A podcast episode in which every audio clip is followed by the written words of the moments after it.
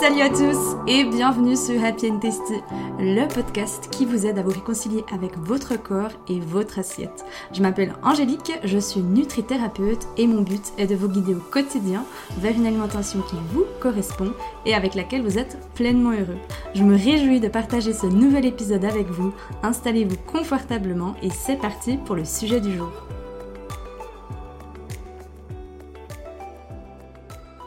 Hello tout le monde, je suis hyper ravie de vous retrouver aujourd'hui pour un nouvel épisode de podcast, c'est déjà l'épisode vingt-sept. Ça file, franchement, je sais pas vous, mais là je suis en train de me rendre compte que dans deux mois, c'est Noël. Alors, je suis désolée, j'adore cette période, mais quand même, de me dire que dans deux mois c'est déjà Noël, ça me, ça m'irrisse un petit peu les poils. Aujourd'hui, on va parler donc de la catégorisation des aliments, et donc dans cet épisode, on va voir ensemble qu'est-ce que j'entends par la catégorisation des aliments, pourquoi est-ce qu'il faut éviter de catégoriser les aliments, la charge émotionnelle des aliments, qu'est-ce que ça veut dire, et qu'est-ce qu'il se passe quand un aliment est chargé émotionnellement, et enfin, comment sortir de cette catégorisation. Donc j'espère que vous êtes bien installés, que vous êtes prêts et prêtes pour cet épisode. En tout cas, moi je suis au taquet, j'espère que vous aussi. La première étape de la catégorisation des aliments, c'est le fait de mettre des étiquettes aux aliments. Comme par exemple, ceci c'est sain, ceci c'est pas sain, c'est trop gras, trop sucré, healthy, pas healthy, trop calorique, et cetera. La deuxième étape de la catégorisation des aliments, c'est de venir les mettre dans des catégories un peu plus spécifiques. Qu'est-ce que j'entends par là ? Ça veut dire par exemple les aliments interdits, culpabilisants ou stressants. Il peut y avoir un mélange des trois. Souvent chez mes clientes, ou je dirais plutôt la majorité de mes clientes, n'ont pas forcément d'aliments interdits, mais par contre, quand elles en mangent, quand elles mangent un certain aliment, elles vont soit avoir énormément de culpabilité et ou du stress qui va être généré par la suite. Petit rappel, les aliments, ils n'ont pas de valeur morale. Quand on fait un régime ou qu'on mange sous contrôle, hein, on n'a pas besoin spécifiquement de suivre un régime pour être au régime, il existe des pseudo-régimes. Le simple fait de manger avec des règles, on est déjà sous une forme de régime. Donc quand on est dans cette dynamique-là, on voit tout noir ou tout blanc. C'est comme si le juste milieu, ou plutôt ben, la couleur grise, n'existait pas. Cette fameuse notion du voir tout noir ou tout blanc, je voudrais la développer un peu plus dans un prochain épisode de podcast, parce que c'est quelque chose qui est du coup hyper important. Mais comme je le répète régulièrement à mes clientes, l'alimentation n'est pas tout noir ou tout blanc. Ça ne fera pas de vous une mauvaise personne si vous mangez par exemple des frites, et ça ne fera pas non plus de vous une bonne personne si vous mangez de la salade, ok ? Donc la première chose que je vous invite vraiment à faire, c'est de viser plutôt la couleur grise et non le tout noir ou tout blanc. Surtout qu'il faut savoir que souvent on pointe du doigt l'alimentation, en disant il faut absolument que j'ai une nourriture saine, et cetera. Mais ça fait pas tout, ok ? L'alimentation, c'est une partie. C'est quelque chose qui, oui, va vous aider être, à être en bonne santé mentale, physique et émotionnelle, pour autant qu'on ait un bon rapport avec l'alimentation. Mais c'est pas en visant et en misant uniquement sur l'alimentation que vous allez vous sentir bien dans votre corps, dans votre vie de manière générale. Il y a également tout ce qui englobe votre bien-être, comme par exemple vos relations avec vos amis, vos relations sociales, euh, votre relation à vous-même, si vous respectez vos besoins, vos envies, si vous faites du sport avec euh, intention positive ou non. Vous voyez, il y a vraiment, il y a vraiment tout un univers qui se construit autour. Donc, ce que je vous invite vraiment à faire, c'est de viser donc la couleur grise et non pas le tout noir ou tout blanc. Pourquoi est-ce qu'il faut éviter la catégorisation des aliments ? Eh bien parce que la catégorisation des aliments, à la longue, elle peut entraîner un rapport très compliqué à la nourriture. Cela peut déclencher donc des troubles du comportement alimentaire, hein, les fameux T C A, mais aussi le fameux syndrome du paquet de biscuits, comme j'aime beaucoup l'appeler, alias les compulsions alimentaires, dont j'ai moi-même souffert pendant des années. Moi aussi j'ai fait, on va dire, cette erreur, parce qu'au début je me disais que c'était pas une erreur, c'est quelque chose que j'entendais énormément dans mon entourage, dans la société actuelle, ça c'est sain, ça c'est pas sain, faut pas manger trop gras, pas trop sucré, blabli blablu. Et du coup, ben, je m'étais vraiment créé tout un univers autour de ça, mais cette catégorisation chez moi a par la suite déclenché donc des compulsions alimentaires. Euh, je dirais que j'en ai souffert pendant euh, pas mal d'années. Exactement. Quand c'est que ça s'est installé, j'arriverai plus à redire parce que je dirais que c'est quelque chose aussi qui s'installe à bas bruit, on s'en rend pas compte au début, et ça part toujours d'une intention positive. Donc on veut pas faire ça pour de mauvaises raisons, on se dit bah c'est, c'est une bonne raison, c'est quelque chose de bien de faire ça, alors qu'au final on remarque que bah effectivement c'est ça qui va nous créer par la suite un rapport qui est très compliqué à la nourriture, ou du moins ça fait partie euh, de cette raison qui fait qu'on a un mauvais rapport à la nourriture. La catégorisation des aliments, elle entraîne également une importante charge mentale. Je ne sais pas si vous vous êtes déjà euh, surprise ou surpris, mais quand on catégorise des aliments et qu'on finit par avoir beaucoup de stress, beaucoup de culpabilité quand on mange certains aliments, on a l'impression d'avoir une espèce de tête énorme, un brouillard mental, comme je dis souvent, et on finit par se déconnecter totalement de notre corps, de notre ressenti, de notre plaisir, de notre satisfaction. On est constamment en fait dans cette espèce de jugement mental et on finit par être beaucoup plus dans notre mental, dans notre cerveau, que dans notre corps. Et ce qui entraîne par la suite, eh bien, notre mental qui dirige notre vie. C'est quoi la charge émotionnelle des aliments ? En fait, la charge émotionnelle des aliments, c'est comme si vous imaginez devant vous une ligne. Okay ? Cette ligne, elle est à zéro. Sur cette ligne, on va mettre une carotte. Alors oui, hein, vous savez que j'aime bien les histoires de carottes.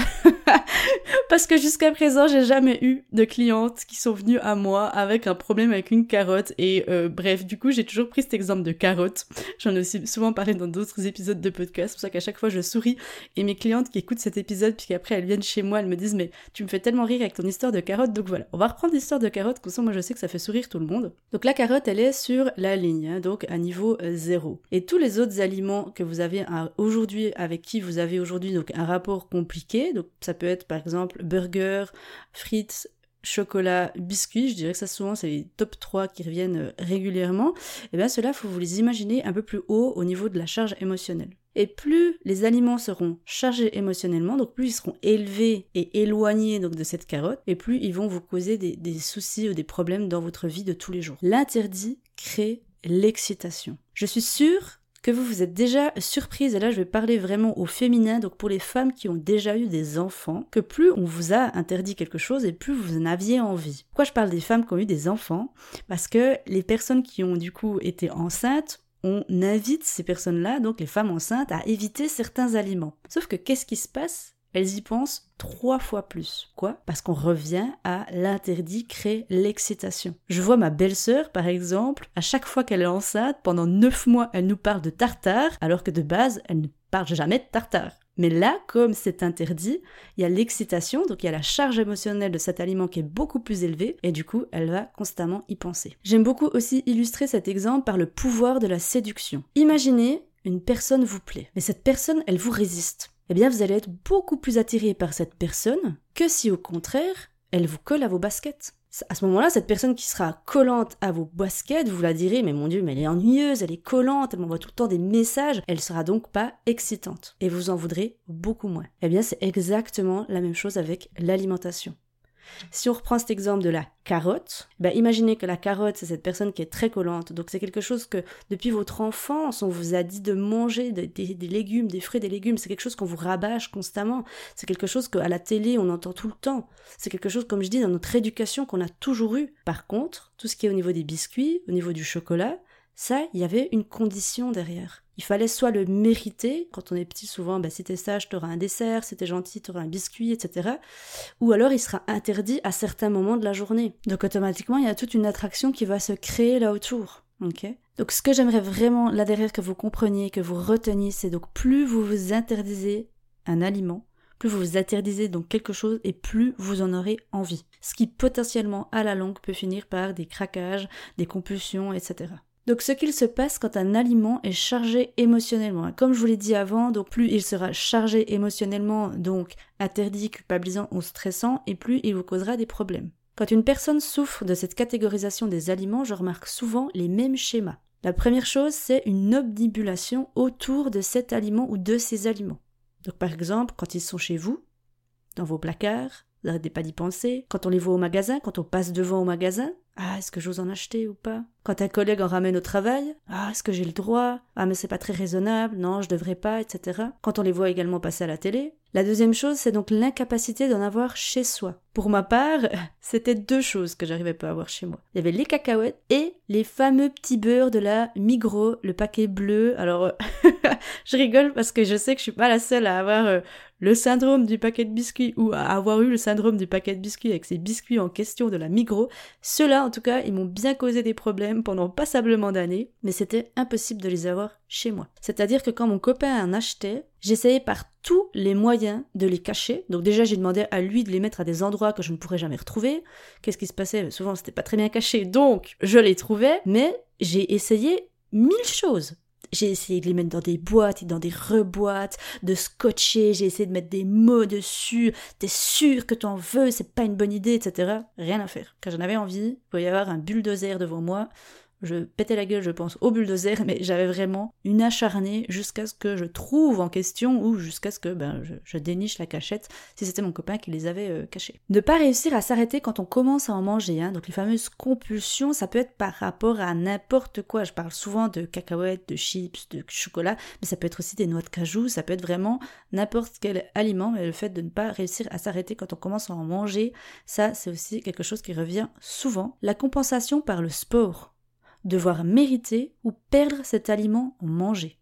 Ça aussi, pareil. On est souvent aussi dans cette anticipation. Hein. Si je reviens un petit peu avant à un scénario, euh, quand on voit un collègue ramener au travail, par exemple, un croissant, eh bien, on est souvent dans une anticipation, dans ce scénario de se dire, ok, est-ce que ce soir, je vais courir ? Ou alors, est-ce que demain, non mais attends, demain soir, je vais déjà manger avec les copines une pizza ? Ah non, mais ça va pas. Non, mais c'est pas raisonnable. Okay ? Et là, ça commence déjà à avoir un rapport compliqué à la nourriture. Et enfin, le sentiment d'échec, baisse d'estime de soi quand on a mangé cet aliment en question ou ces aliments. Ça, c'est quelque chose qui est très important à prendre en compte et ça part du principe des régimes, hein, le fameux sentiment d'échec, parce qu'un être humain ne peut pas vivre éternellement sous contrôle. C'est d'ailleurs pour ça que les régimes ont un taux d'échec énorme, parce que un être humain ne peut pas vivre éternellement sous contrôle. Okay ? Donc ce n'est pas de votre faute, c'est juste que la méthode employée n'était pas la bonne. Et enfin, comment sortir de cette catégorisation des aliments. Eh bien, la première chose à faire,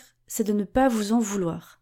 Si là, actuellement, aujourd'hui, vous vous dites, oui, bah effectivement, euh, j'ai un peu le interdit, culpabilisant, stressant, je, mets, je juge les aliments, et cetera. Ça, c'est des cochonneries, ça, c'est pas bon, ça, c'est sain, ça, c'est pas sain.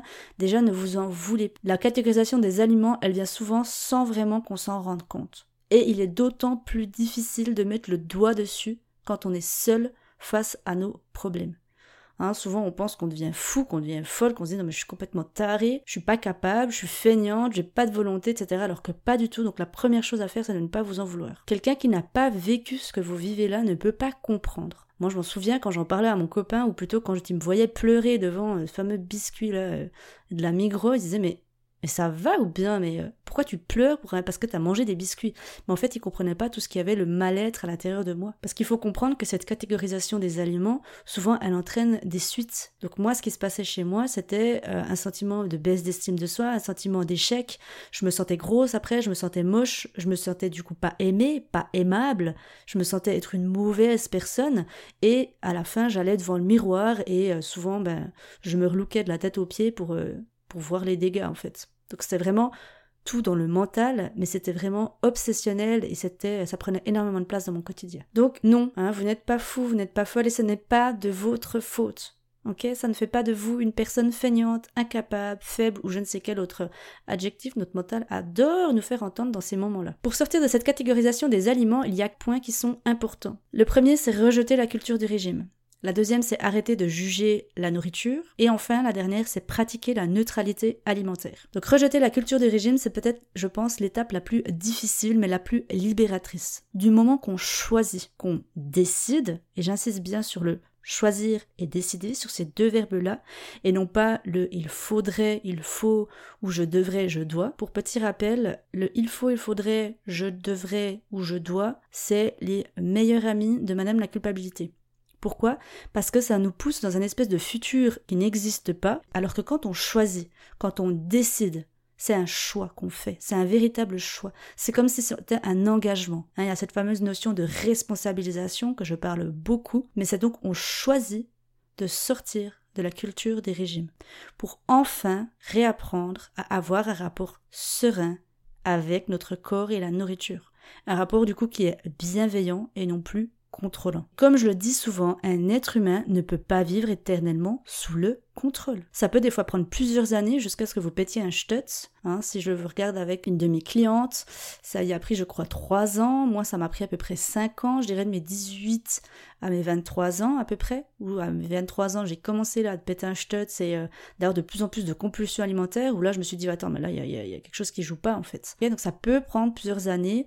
Au début on, on est bien dans le contrôle mais ça peut comme dit... Euh, prendre plusieurs années jusqu'à ce qu'on se rende compte qu'en fait euh, c'est pas un rapport qui est serein. Arrêtez de juger les aliments. Donc chaque aliment a été créé avec un nom.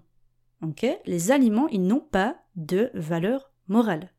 Si aujourd'hui vous avez un rapport compliqué avec du chocolat, des chips, de la glace ou tout autre aliment, ça ne fait pas de lui un mauvais aliment. Juste un aliment avec lequel vous avez actuellement un rapport compliqué. Acceptez d'avoir pour l'instant un rapport compliqué avec un aliment, avec cet aliment en question ou ces aliments en question, c'est également une grande aide à sortir de cette culpabilité, mais également de toute cette charge émotionnelle qu'il y a autour de l'aliment. Okay, donc l'acceptation, hyper important.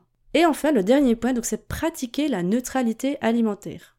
Donc ici, on va viser à remettre tous les aliments, et je dis bien tous les aliments, hein, parce que vous avez bien compris que plus un aliment sera chargé émotionnellement, donc interdit, stressant, culpabilisant, plus vous en aurez envie.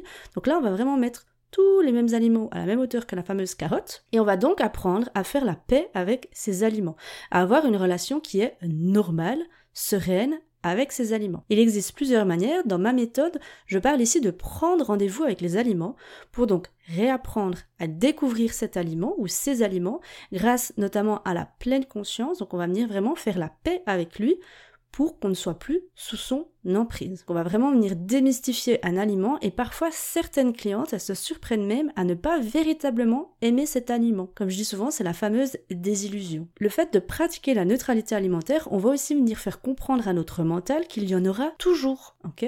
Que vous n'avez peut-être justement pas choisi d'aller vivre sur une île déserte à partir de demain et que donc cet aliment en question, il existera toujours. Et vous seul pouvez décider si une fois la relation guérie avec cet aliment, vous souhaitez encore l'avoir ou non dans votre alimentation. Et c'est pour ça que je parle toujours de l'importance de trouver son alimentation. Pas l'alimentation du ginol, la ginette d'en face ou la dernière tendance à la mode, mais vraiment l'alimentation avec laquelle on se sent bien physiquement, mentalement, émotionnellement et avec laquelle notre mode de vie convient à notre morphologie. Okay, on est toutes et tous différentes. On se doit d'avoir une alimentation qui est différente. Donc pour rappel, comme je l'ai déjà dit avant, au début de cet épisode de podcast, l'alimentation n'est pas tout noir ou tout blanc. Si vous mangez des chips, ça ne fait pas de vous une mauvaise personne et ça ne fait pas non plus de vous une personne en mauvaise santé, ok ? Maintenant, j'aimerais juste faire une petite parenthèse sur souvent les peurs qui se cachent derrière, euh, derrière tout ça. Hein, donc la fameuse peur de sortir du contrôle. Si actuellement vous vous dites « Oui, mais bon, j'ai dit que c'est bien beau, hein, mais moi si je sors du contrôle, ben, je vais finir grosse, en mauvaise santé, je vais m'empiffrer de cochonneries toute la journée. » Je souris parce que si déjà c'est votre cas, regardez, portez attention sur comment vous jugez les aliments. Cochonneries, est-ce que c'est quelque chose que vous dites souvent ? Ok. Essayez de venir regarder le rapport du coup que vous avez avec ces aliments que vous mettez dans les cochonneries. Comme dit, je suis pas en train de vous juger, je suis pas en train de vous dire que ce que vous faites c'est mal. Pas du tout. Moi aussi, je l'ai fait pendant des années. Mais quand j'ai pratiqué cette neutralité alimentaire, ça a vraiment radicalement changé ma vie et ça change la vie aussi de mes clientes. Donc, si actuellement vous avez cette peur que sortir du contrôle, vous allez manger tout et n'importe quoi, vous allez vous empiffrer, vous allez être en mauvaise santé, je vous comprends. Moi aussi, je suis passée par là. Mes clientes aussi passent par là. Mais ce sont vraiment des peurs qui ne sont pas fondé. Ça, c'est votre mental qui va vous faire croire que c'est vrai. Pourquoi ? Parce que vous pensez que vous êtes incapable, vous faites pas confiance à votre corps actuellement, vous faites pas confiance à vos ressentis. Donc, c'est vraiment tout un mélange qui fait que actuellement cette peur est plus grande que la vérité. Je vous invite vraiment déjà à accepter que vous avez cette peur, mais de revenir à vraiment ce qui vous parle dans votre cœur, pas dans votre mental. Parce que quand on est dans nos peurs, on est vraiment dans notre mental. Hein. On réfléchit que par le mental, notre mental qui dicte notre vie, mais vraiment, ok, qu'est-ce que je ressens au fond de moi ? Je vous invite également à être attentive et attentif au jugement que vous portez aux aliments, à votre comportement avec la nourriture, mais également avec le comportement des autres. Qu'est-ce que vous vous dites quand vous mangez tel ou tel aliment ? Qu'est-ce que vous vous dites quand vous voyez manger quelqu'un qui mange cet aliment que vous avez catégorisé ? Essayez de regarder sans jugement, sans culpabilité. Ici, on est juste dans une phase d'observation. Une phase qui est importante et une phase que j'enseigne aussi beaucoup hein, dans mes accompagnements. Donc pour revenir à ce que j'ai dit donc, dans cet épisode de podcast, la catégorisation des aliments, elle va donc entraîner par la suite un rapport qui est très compliqué à la nourriture. Donc il est vraiment bon de s'en défaire. Comment s'en défaire? Donc trois étapes hein, que je vous ai dit, trois points importants. Donc la première, c'est de rejeter la culture du régime. Donc décider qu'on souhaite aujourd'hui sortir de la culture du régime.